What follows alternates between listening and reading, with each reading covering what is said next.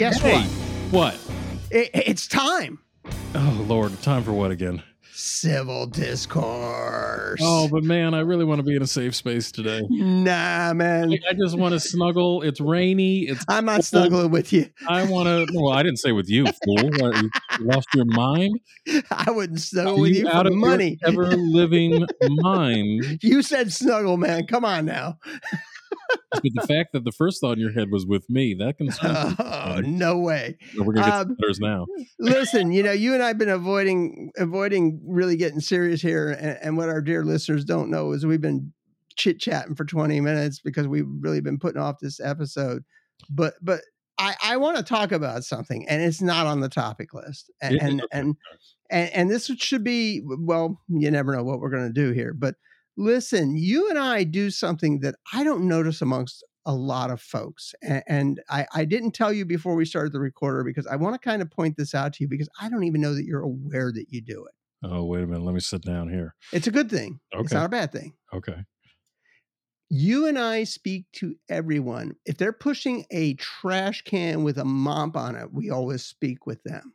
If they're heading into the bathroom to go clean the toilets, you and I will always greet them and speak to them like we speak to everyone else. And I don't know if you know this, not everybody does that. Well, that's interesting. Why do you think that is? Well, why do we do it and other folks don't? Or why do you think most people don't?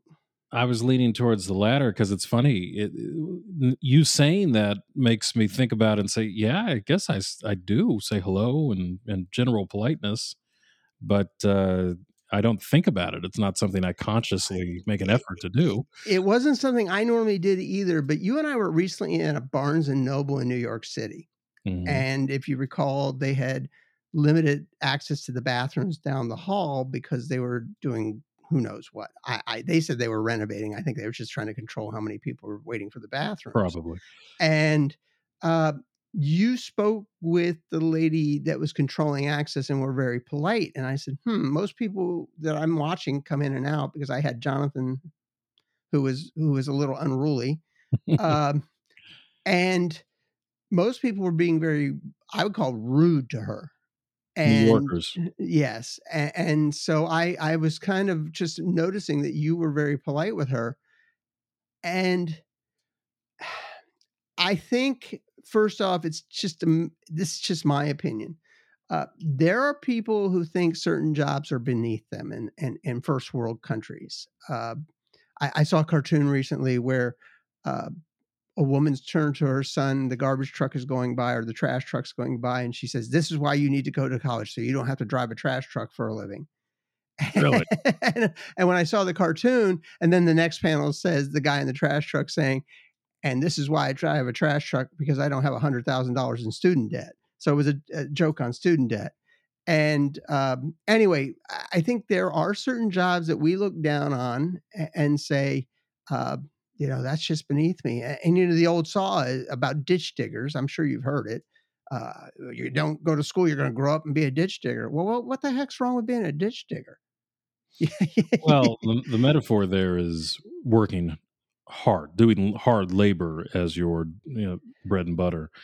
And uh, let me tell you, ladies and gentlemen, I've dug ditches. it's hard work. You know, I didn't do it to make a dollar. I did it because my father said we need to go dig a ditch out in the back 40, so to speak. And Mike will tell you what I mean when I say back 40. it, truly was a back four. And, and here's the thing: I've dug a ditch too, but we didn't call it a ditch. We dug called it a trench. And, I started my professional life as an electrician.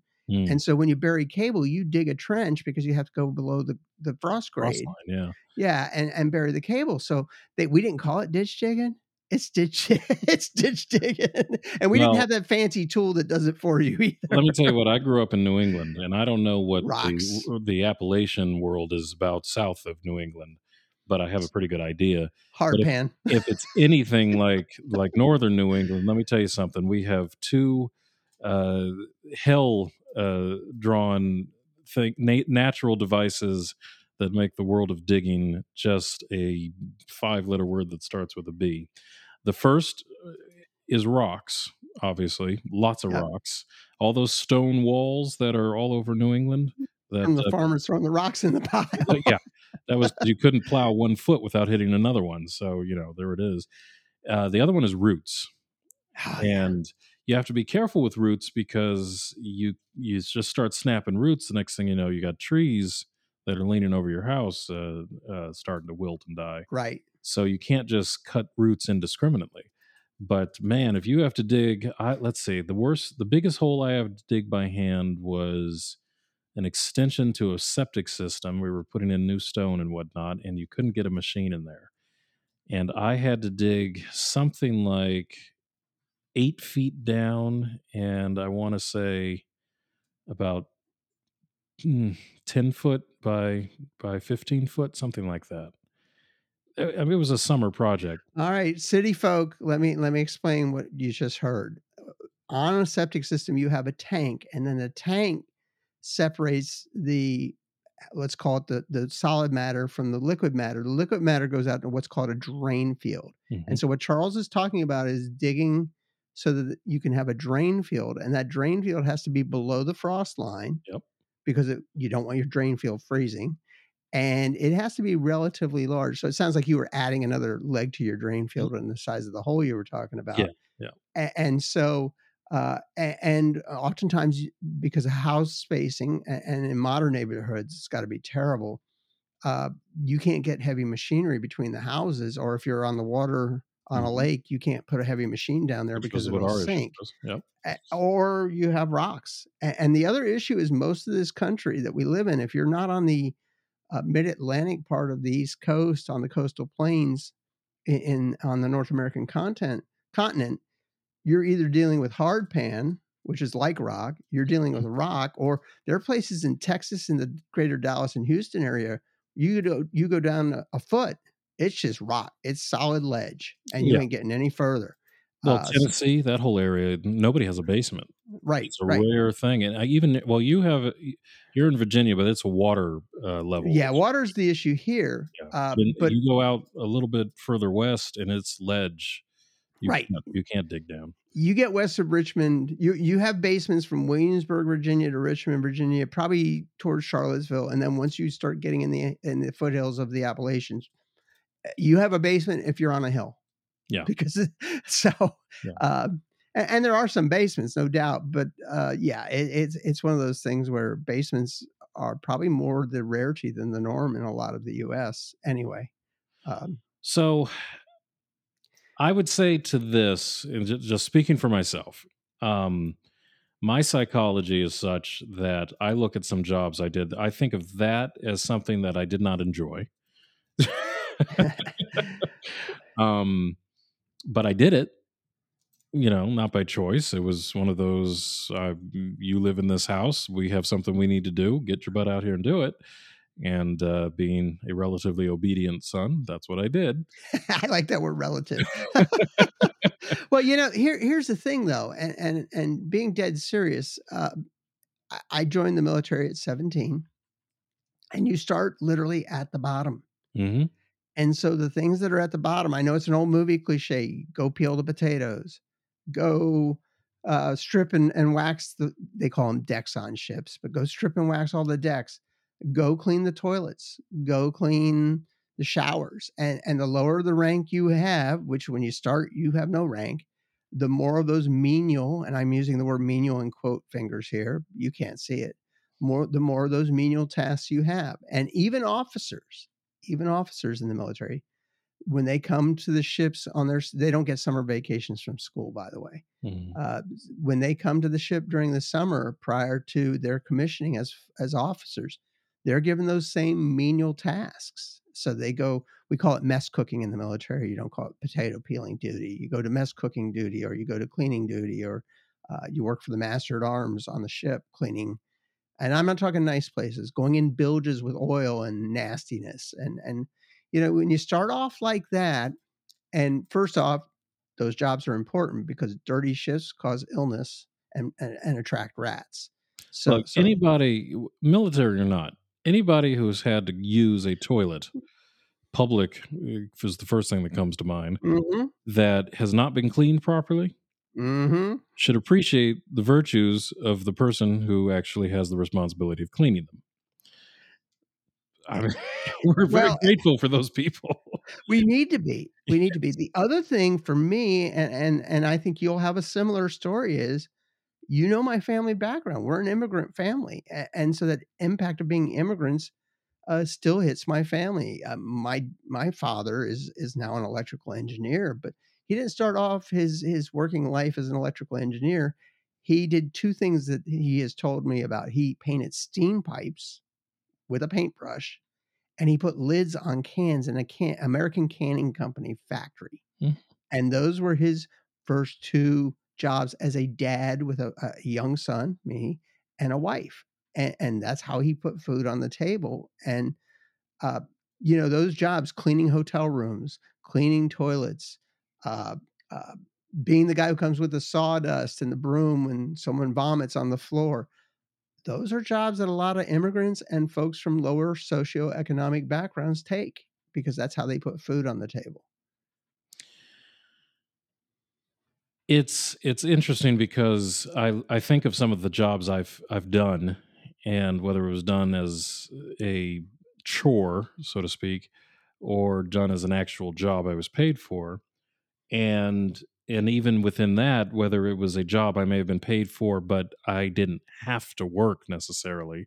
I was choosing to make some extra money or what or whatnot, but it wasn't necessarily it was the job that was available.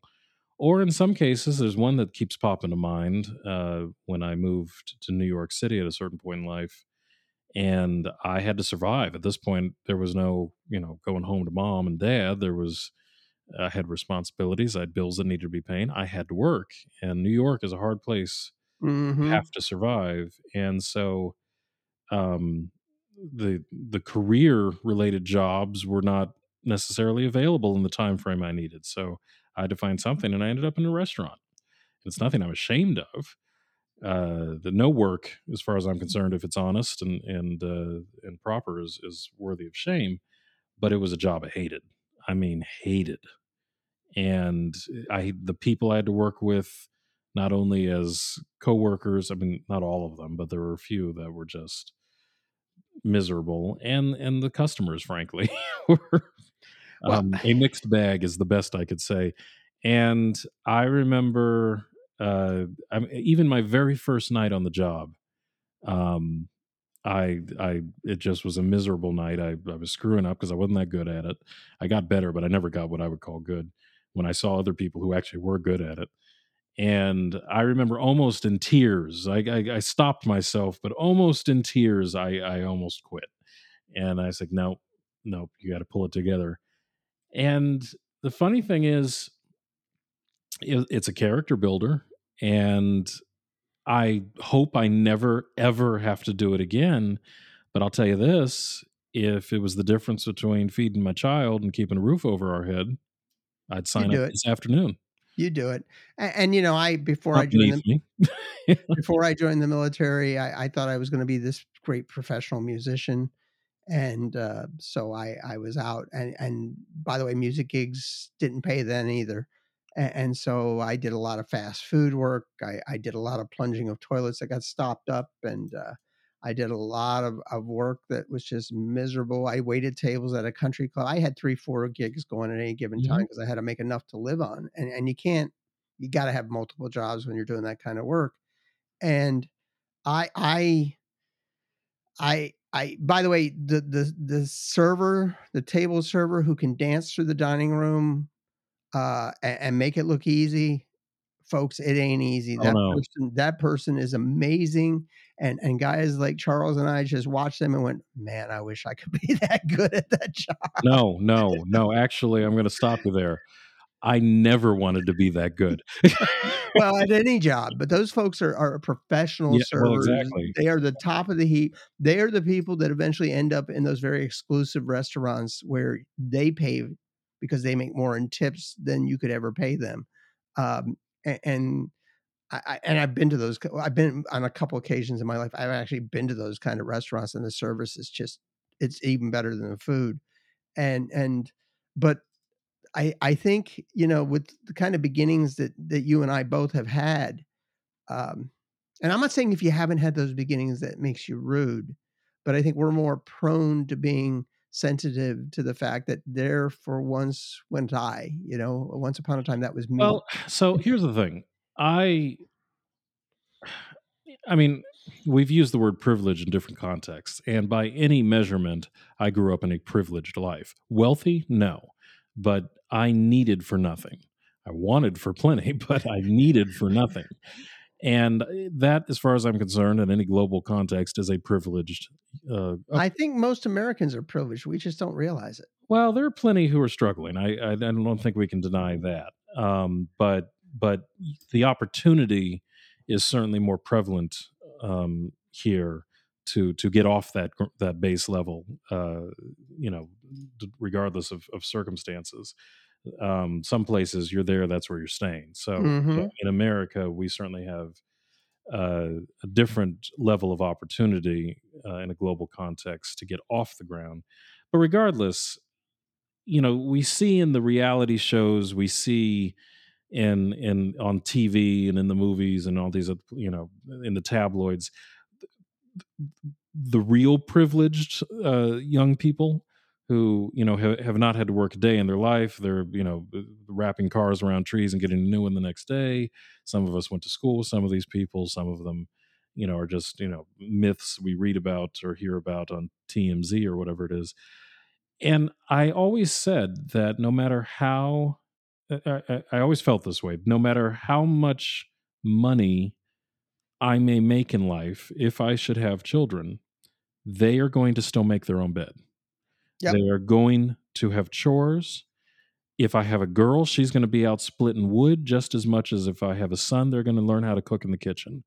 There's there's not going to be any disparity in learning the skills and life perspectives uh, that that come with rolling your sleeves up and contributing and it's you know is that the same as i need all of of the able-bodied people in this house regardless of age to find some kind of income so that we can pay the bills? No that's not the same thing. But it doesn't matter whether or not your college is paid for and we have that kind of lifestyle. You can still be mowing the lawn. You can still be helping to stack the wood. You can still be helping to paint the house and and do the things that yeah we could pay someone to do it but there's something to be said for having that level of of perspective on on hard work within you because a it's a life skill that you're learning b it's understanding what you're capable of c and th- um, this is in no particular order it's it's uh, fulfilling what i believe is the responsibility of every family member to contribute to that family um, within the reason of your circumstances, both age and condition. Um, and and going forward, if you fall upon hard times, and I don't care if you're a billionaire today, you could be in the street tomorrow. That's called life. There's no Well, guarantee that comes with it. Uh, and, and we know that statistically, we know that uh, there's been analysis and studies done by several f- prominent universities, including George Mason University in Northern Virginia, where they looked at the top 10% of wage earners in America mhm, and the bottom 10% of wage earners in America over decades. mhm. And that population is constantly churning. It's con- on both ends. It's constantly changing. Most people don't stay in either of those economic groups for long. And, and you know, I've told the joke before. You and I both. You've heard me say it before. You know how to make a small fortune? Start with a big fortune. A- and so there's a lot of truth to that. Folks who think they've made it stop. It's why many lottery winners end up bankrupt because uh, They have no no respect for it. they have no respect. They didn't work to earn it, and so it's like water to them, and they don't understand that the tap will run dry uh, if they don't if they're not careful. And so, I, I think But but, You- but having a background that gives you both the mental uh, stability and the physical uh, ability to rise to the challenge of your circumstances today, regardless of what they were yesterday. I- think that's very important mhm, so that you know if god forbid something happened to my wife and my career took a turn and it's just me and my son and i got the bills to pay there is nothing in me that fears going out and getting whatever work i need to get to provide because i know i can do it I've done it before. And that gives me a certain degree of comfort. And I I pity, frankly, those who have been raised without learning that about themselves. And the problem is anybody who thinks this is this is poo-poo worthy should read some history about 1929. Because in 1929 there were a lot of people in this country who grew, came up from from modest means so they knew how to survive and then the crash happened and either they were already surviving so it wasn't as big a deal to to to have to roll up their sleeves a little bit further but you had people who also were utterly wealthy and knew nothing of working with their hands knew nothing of having to survive and then in a day they lost everything.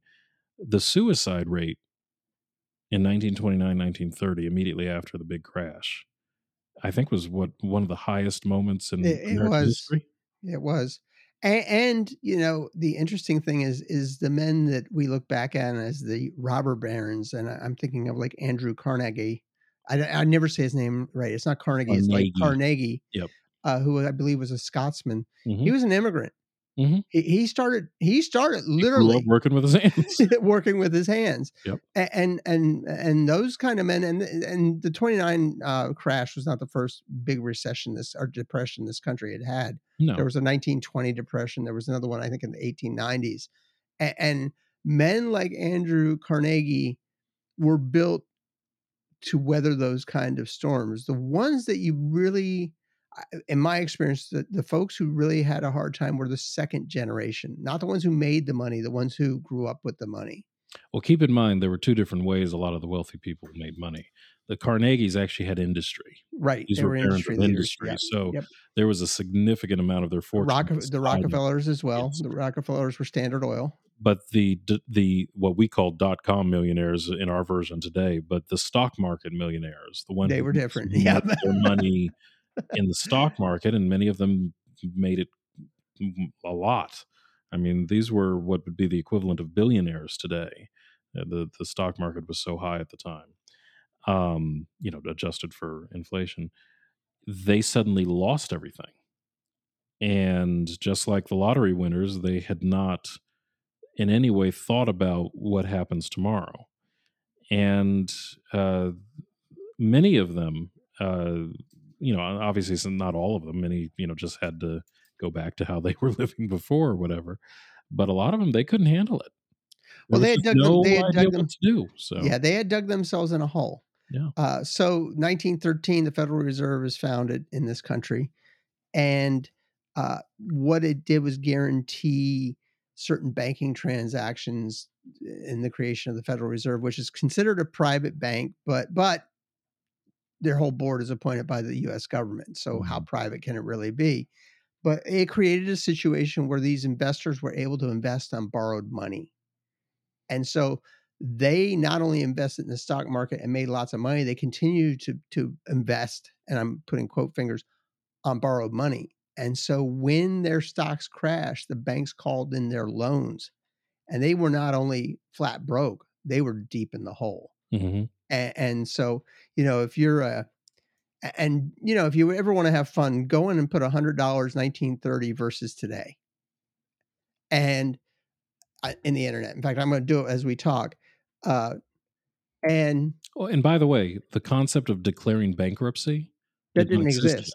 Yeah, it didn't exist. And so they're debt- facing. was still there. It didn't just go away. So they were facing a hole they couldn't dig their way out of. And, and by the way, in 1930, $100 would be worth about $1,800 today. Mhm. So 18 times you lose a million dollars, that's 18 million dollars. You lose 10 million dollars, that's 180 million. Uh, and that's the kind of top numbers we're talking. So you have a 180 million dollars that you just lost, and you're 350 million dollars in the hole. That's what those folks were looking at.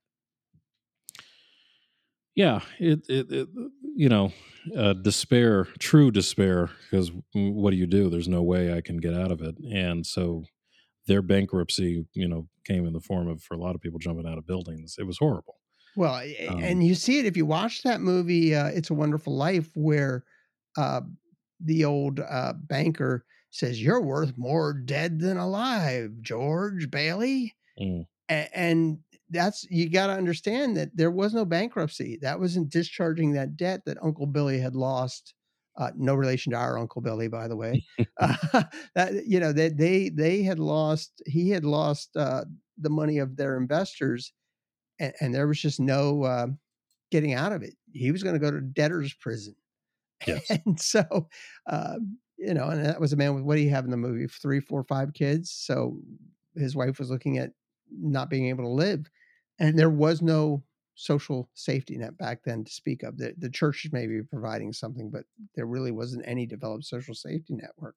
So uh, the pictures of men standing in line looking for jobs and waiting for soup uh, soup at a soup kitchen and uh, men leaving home to go to work to provide for their families that's real it, it really yeah. happened But So- there, you know, again, not to make light of it, but you talk about the concept of separating the men from the boys. There was an, a, a moment there in our society where a lot of people, including women, not just the men, um, had to find out real quick what they were made of. And for those who came from a certain degree of humility uh, in their in their upbringing, uh, I think that might have been an easier mountain to climb for them.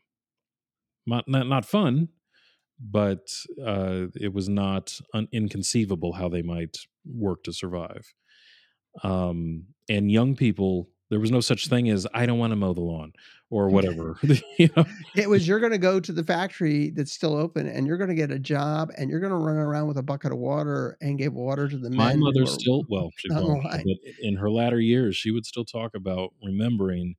In her case, because she came on at the end of the Depression, she was born in 37, but her older siblings, who were born in the early 30s, um, and and I, f- I forget when Jean was the oldest was born, but early 30, 31, something like that. Um, they would talk about going up to the train tracks and picking up the pieces of coal right that lay along the tracks falling off the trains and they'd bring that home literally and that's what got the fire going that night. Um and and other versions of of of of that level of survival that was required. And there was no complaining about it. There was eh, i don't feel like it. There was you know there was no whining. I think if you even thought the word whine you probably got a bat across the, the back of the head because this was you know pre your special generation you you remember those people right? Oh i'm just laughing because uh, you know I, i've shared with our listeners before but uh, i'll repeat. If you watch that 70s show that's my generation. We were Mhm. truly spoiled. We were truly spoiled. And, and and by the way i get why. And the generation before us which were the baby boomers were spoiled because those were the men the children of the men who fought world war ii they wanted to give their kids a better life. Uh, and so I, I, I get it, you know, and, and my parents, uh, my mother in particular, is of that that she's not a, she wasn't a hippie, but she was of that hippie generation, uh, and so yeah, I mean it's it's it's and that's kind of your parents as well. They're, our parents are about the same age, uh, Mhm. and I have a brother your age, so that's not crazy talk. It, it's just one of those things where we look we look and say, yeah, we've been really spoiled, and and the hard generations are pretty much dying off right now, sadly. And I'm not making light of that. Now, I, I'll say this about our parents. So, in my case, again, speaking for myself, my parents, I think, definitely wanted me to have access to opportunity that they did not. And they wanted me to succeed in ways that they may not have been able to. But there is not a single skill in their toolboxes that they didn't want me to have. You understand what I'm saying? oh, I I know exactly what you're saying. there was there was no degree of not knowing how to cook clean sew repair paint uh fix uh split wood i mean i did i'm not exaggerating i mean my my upbringing was sort of little house on the prairie except it was in the woods the Big Woods. He had a little house in the Big Woods, which is the first book. The in first book, series. exactly. Yeah, but no I- that was very much my upbringing What? in the early 80s through the through 2000 you know when uh uh i was out of high school by then but i mean if you talk about the the, the, even even as a little little kid, you know, five or six, I was out there in the garden with my parents doing stuff, not because you know I was that interested, but you were planted out there. Here, play in this dirt. Get used to this space. You're going to be spending a lot of time in it coming up. well, you know, it, it's funny you should say that, but you and I, you've seen the way I am. I, I'm like, that's broken. I think we could fix that. Let's let's take mm-hmm. a look at that. And, and you've watched me tear things apart and start going into it. And, and, it was many years before I realized this was my dad's influence on me. You know, mm-hmm. we didn't have money to call, call a repairman in, and and I remember my dad saying, you know what? We have brains here. We just don't know how to do it, but we can figure this out. There's a place called a library. And I think you've told me your dad was the same way. A what? yes, yes. and, and, we would go to the library. We pull. Oh, you mean Google? On. Oh, okay. yeah. We would go to the library. We'd pull the books off the shelf. We figured out how to do it, and we do it. My dad and I spent a very cold uh, February or March. I can't remember changing the heads on the engine of his Toyota because they had gone bad. And we did it with library books sitting on the dining room table. And um, you know, think reminding me of a, of a meme. Um, I, I, may have shared this on the show in a, in a previous episode, but I have to I have to say it. It's it, it, somewhere on Facebook or online. I don't know where I saw it, but it was. Uh, if any of you think that uh, we are the previous generation was dumber than us, essentially, remember that a car, the manual of a car in 1973 or whatever, told you how to adjust the timing on your engine. Now the manual of the car tells you not to drink the liquid in the battery. There you go. That's and the other meme that just popped in my mind was they showed the picture of the old decrepit veteran uh, sitting at, at whatever ceremony, and it says, "Just remember, this guy was once this guy and then the next picture is a guy of a guy who's obviously been hurt being carried back behind yeah. the lines shooting a pistol the, the, the, version the version of that that i saw which still sticks with me was uh, you know, some old man with his pants up to his nipples and, you know, looking right. as we make up fun of him. He said, you know, whatever you may think of this man today, remember he was once a badass that you will never, ever be. And, and, so, and that may not be true for everybody, but most of us today, you know, we're not being drafted. We're not being called to action in the way that that that generation was and not that they were looking to do it either but they stepped up Oh, they uh, did. They did. And and whatever they may have grown old as, boy, they uh, they were something. No, they were they were something. And there was a TV show my wife and I were once watching where uh, this old guy's in the pool and and the, this it was set in the 80s and he says to the young guy he says what are you doing he said i'm trying to figure out who i am and the old guy looks at him and says you know how i figured out who i was i killed nazis so I'm like, wow, you know, but there's truth to that. And, and that is the generation or the generation right before the one that raised the two of us. And uh, they came out of that depression. And, and my dad and your mom are, are, are the same age. Uh, so they saw the tail end of the depression. But uh, I talked to people who grew up, who were a bit older than my parents, who would say they had it good because they grew up on a farm. And, and so they didn't go hungry. There was plenty of work to do they even made a little money every year during the Depression. The problem was there was nothing to buy. There was nothing out there that they could use their money for. Things, common things like cooking oil, which is just not available, or or kerosene wasn't available, or gasoline couldn't be purchased at several times during those times. And, and so, because of the huge hit on manufacturing, because of the depression, because there was no demand, uh, there was just nothing you could spend your money on. So the 40 50 dollars they made off the crops sat in a jar. Um, and that was their reality and and so i think all this comes back to the point that you know the old and I, i've said it before on this show uh, which comes from a book from i think the 70s about uh, hard times create strong men strong men create good times good times create weak men and weak men create hard times. That that cycle I think we're on the weak men creating hard times part of the cycle right now because I want a job where I can be the supervisor when I get out of college. I don't want to have to be a worker bee. Well, I think that to some degree, the and, and that may be starting to change. It may be starting to change. First of all, I, I just saw a statistic uh, the other day that we're in the lowest unemployment uh, rate right now that we've been in something like 50 years or I forget what. The, but what. there are eight there are eight million working age men who are sitting in the basement playing video games instead of going to work. Well, Bill Maher talked about that. Yeah, you know, it's there's it's always a mm. matter of what it is you're measuring. But I think that you know there's there's been a, a crime committed in the marketing of of the virtue of certain types of work, and you know the, the misnomer unfortunately which hopefully will start to shift is that there's there's no money to be made in in the manual labor world. Well uh, when i look at the check i i, I just wrote my uh, electrician um, or plumber or or carpenter or, or whatever it is uh, he's doing okay. Um, and of course that money covers parts and other things and, that aren't just the, oh yeah, yeah but yeah but at a hundred and something dollars an hour uh, to be an electrician today, now you have to study. It's not just you know roll up with a pair of wire cutters, but there's there's a lot of of, of career opportunity right now, especially in the trades. The only thing that I have contention with, and this is a bit off topic, but I, I still hold to it. I, I don't like the idea that we sell we we frame the the career conversation as it's either go to college and find a job that is college based uh, or, or you go into the trades.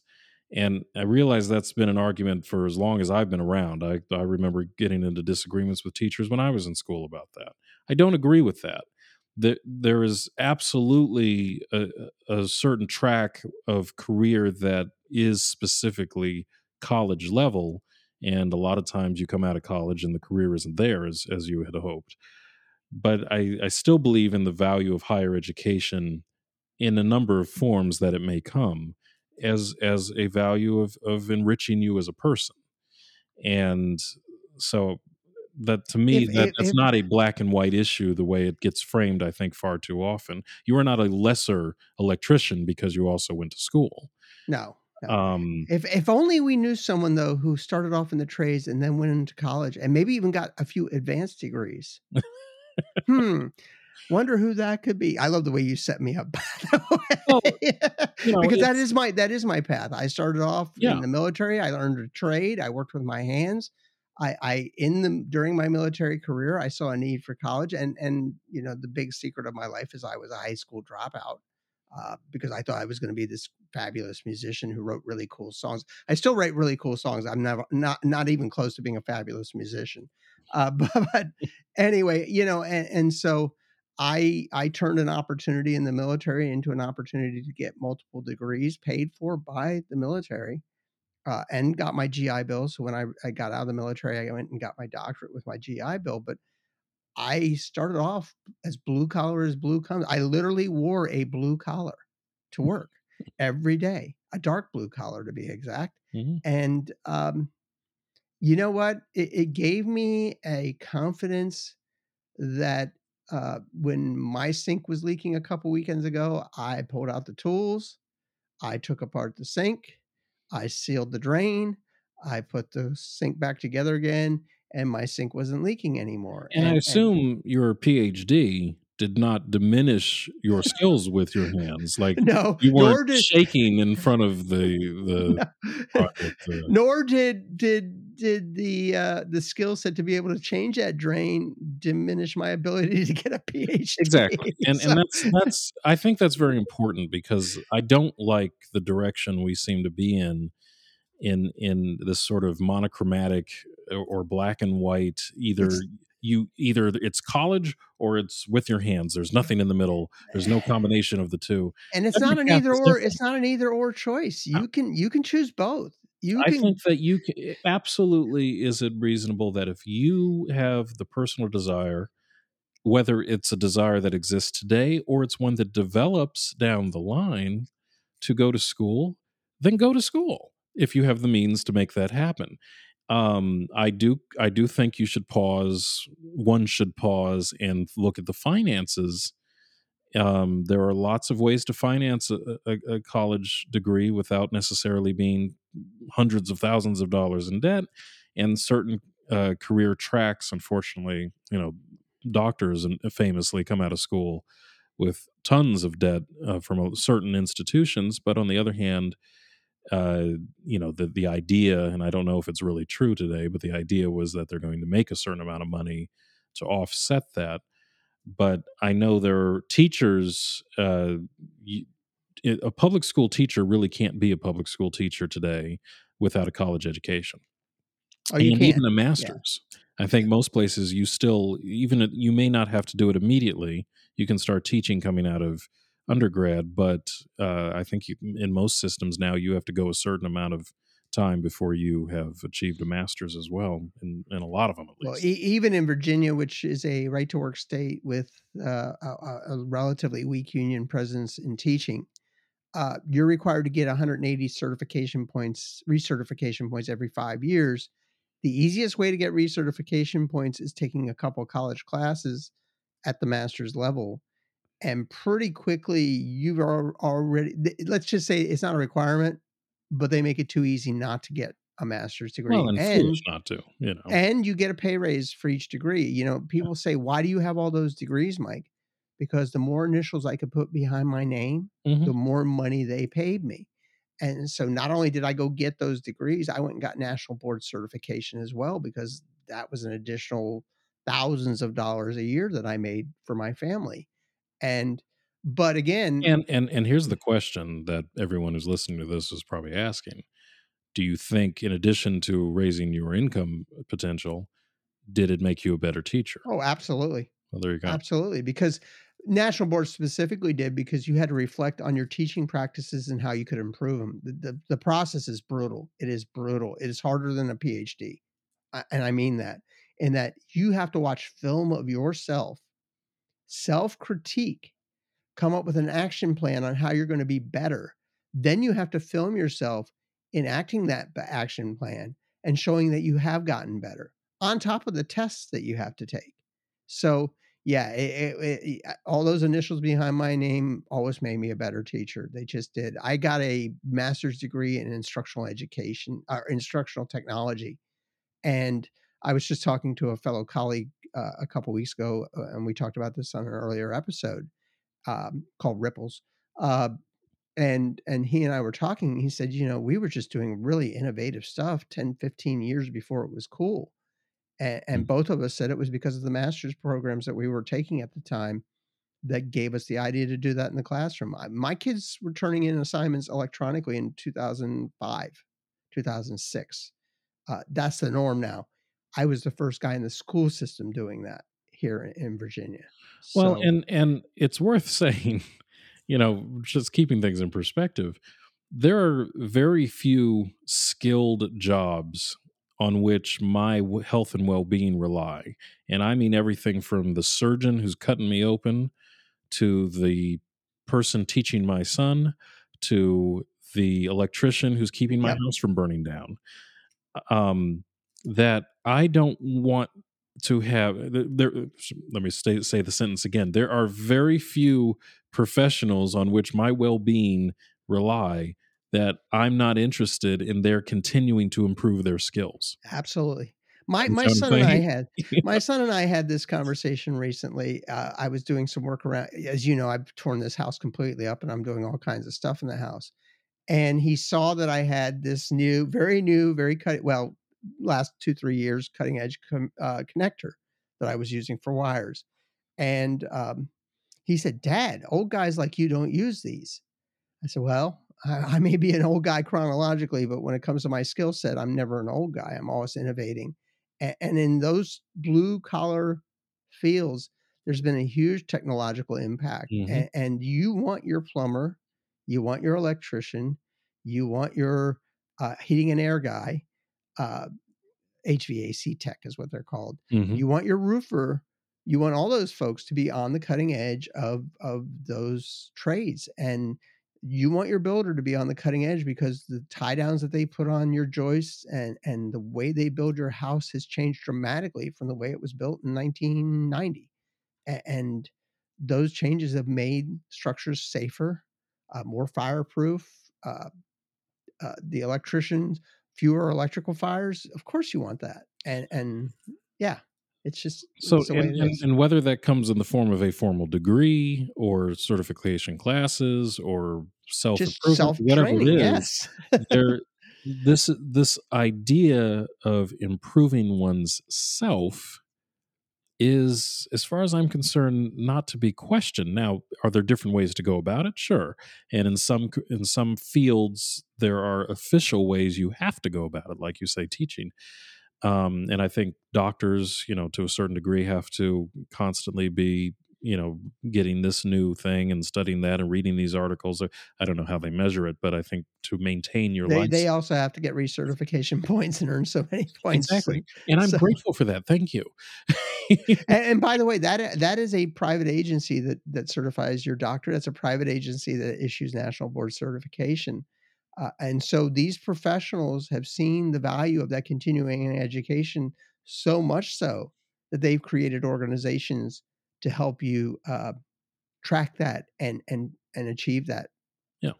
proficiency. Uh, real quick before before we we jump off the subject of doctors, I remember I was in line and I realized that the guy in front of me was an attorney and the guy behind me was a medical doctor. And so we started chit chatting back and forth uh, about what those programs do for you, as well as the program I had gone through. And by the time we got to the front of the line, we realized it was all about teaching you a way of thinking.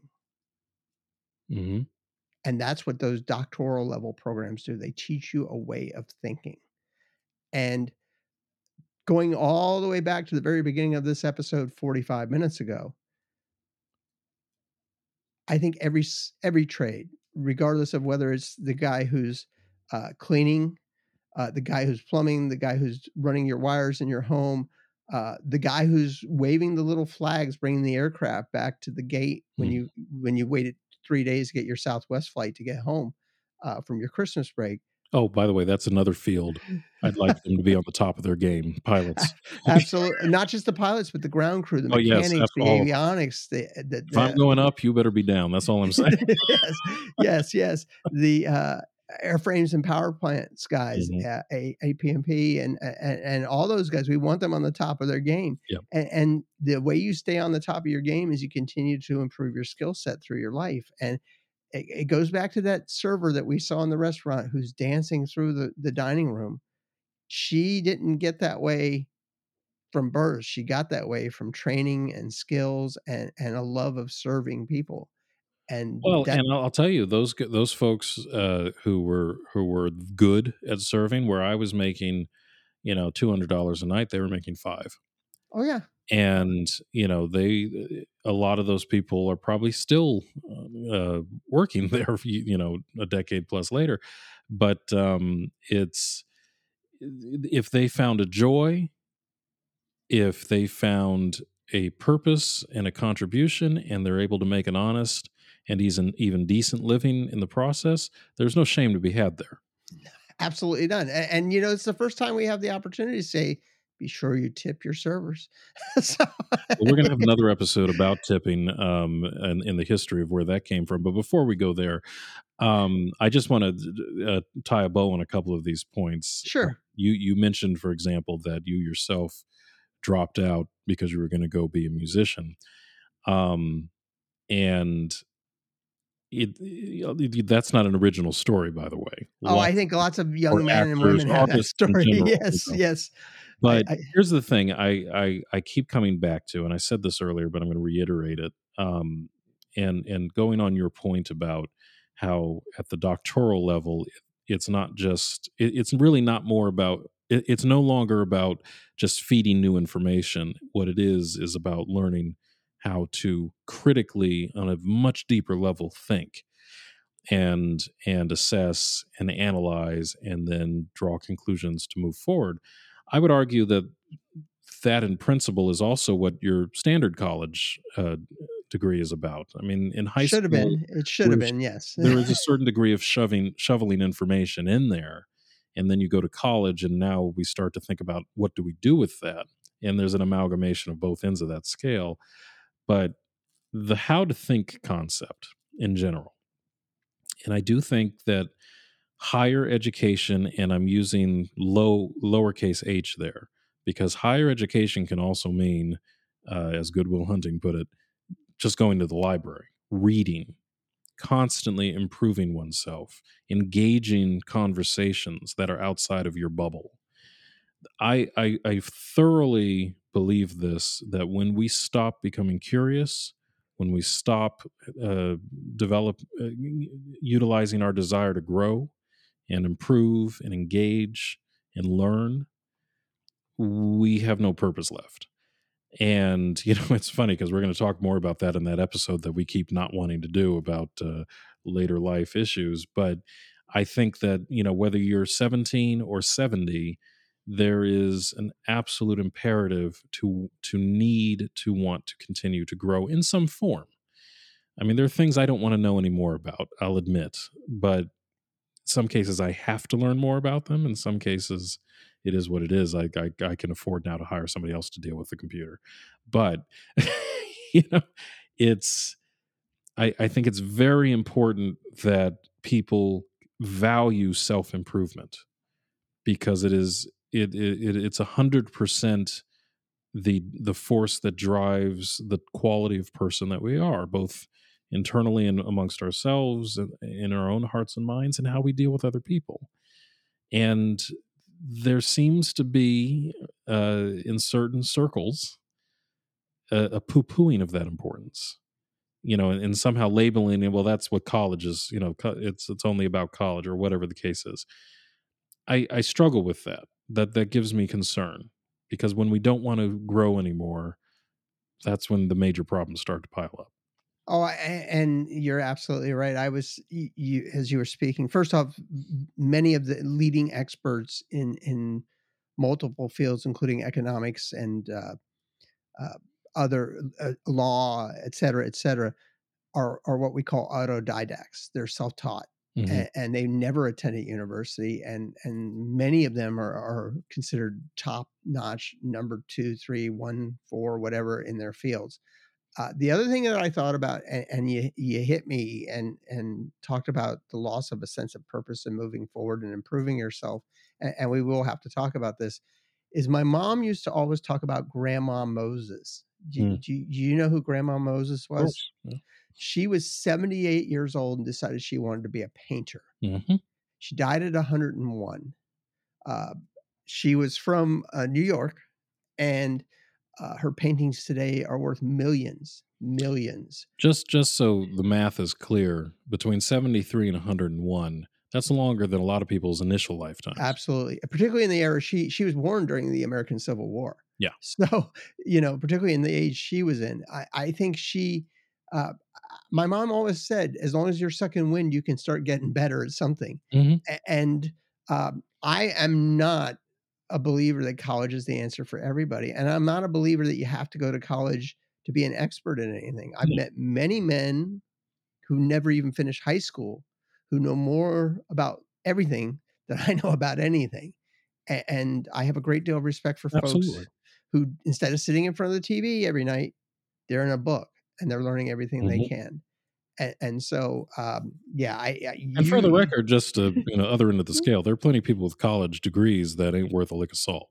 and, and, the opposite, there are plenty who are great. And, and I work with lots of great college graduates uh, every single day in my professional life. But to your point, education is not about a letter behind your name. Now, will it get you more money as a school teacher? In certain no. fields, it has value. but in many fields, it has a lot of value. And I think we've talked in a previous episode in the Commonwealth of Virginia, you can still read the law, meaning you can become an attorney and never go to law school. You just have to pass the bar. Yes. So that's true. Now it's probably harder. but nothing in life that's worth having is easy, is it? so well, uh, uh, Fr- Frank Abing- Abing- Abagnale, Abagnale, yes, the, the the con man, yes, right? the, the, catch me if you can guy. He did exactly that. He now in the movie they showed him taking it once and passing. It took him what three times to, to pass it. Times, yeah. But so, you know, he was an incredibly intelligent man, naturally intelligent, obviously well motivated, and and you know he just put his resources to work in improving his skills to survive unfortunately in a less than upworthy way. But today what's interesting is he paid his debt to society. Society forgave him. And uh, and now he's a multimillionaire consultant with all kinds of security agencies fbi you know and, and this that and the other. He did do right for himself and and, and by society and uh, it's worth it if uh, anybody's interested to to look him up because going back to the original topic of this uh, conversation, you want to talk about humble roots. Uh, big time. Here's a guy who, I mean, talk. He's a Cinderella story if ever there was one. And while he was his own worst enemy for a lot of years, he certainly lived an interesting life in the process.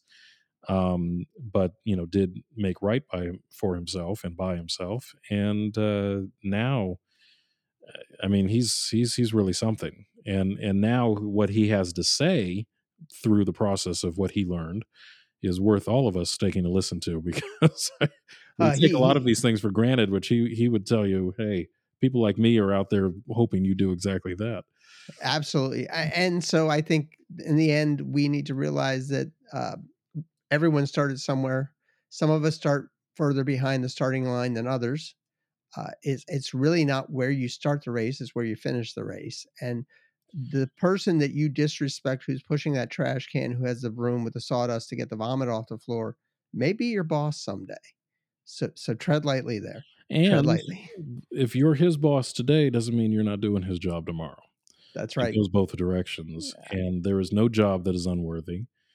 Um, but you know, the, I think again, just to reiterate, every skill. I don't care if you're sharpening pencils to flying airplanes, every skill has value. Absolutely. And, and we um shouldn't poo poo any of them. What what what's the the old line from the Sunset Boulevard movie? There are no small parts, just small actors. Mm-hmm. so there are no small jobs, just small people. so there. Remember, all right. Uh, Hannibal Lecter, uh, the the Oscar winning actor Anthony Hopkins was on the screen for the least amount of time in that film. Isn't that something? Isn't that something? uh, and and was act uh, right leading actor of the year, not the supporting actor, if I recall oh, correctly. Best actor award. Yeah, yeah. so something like less than twenty minutes or something. Yes, that's not an untold story.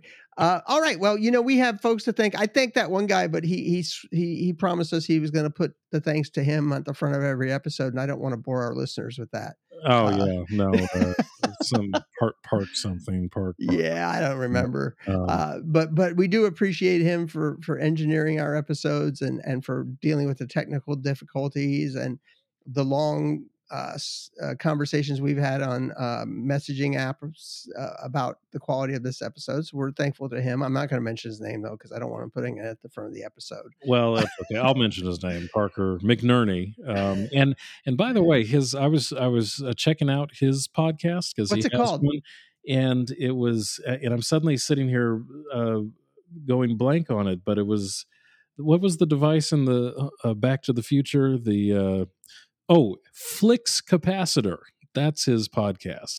They do a film review podcast, and it's Flix, like you know Netflix. Right. Flix Capacitor.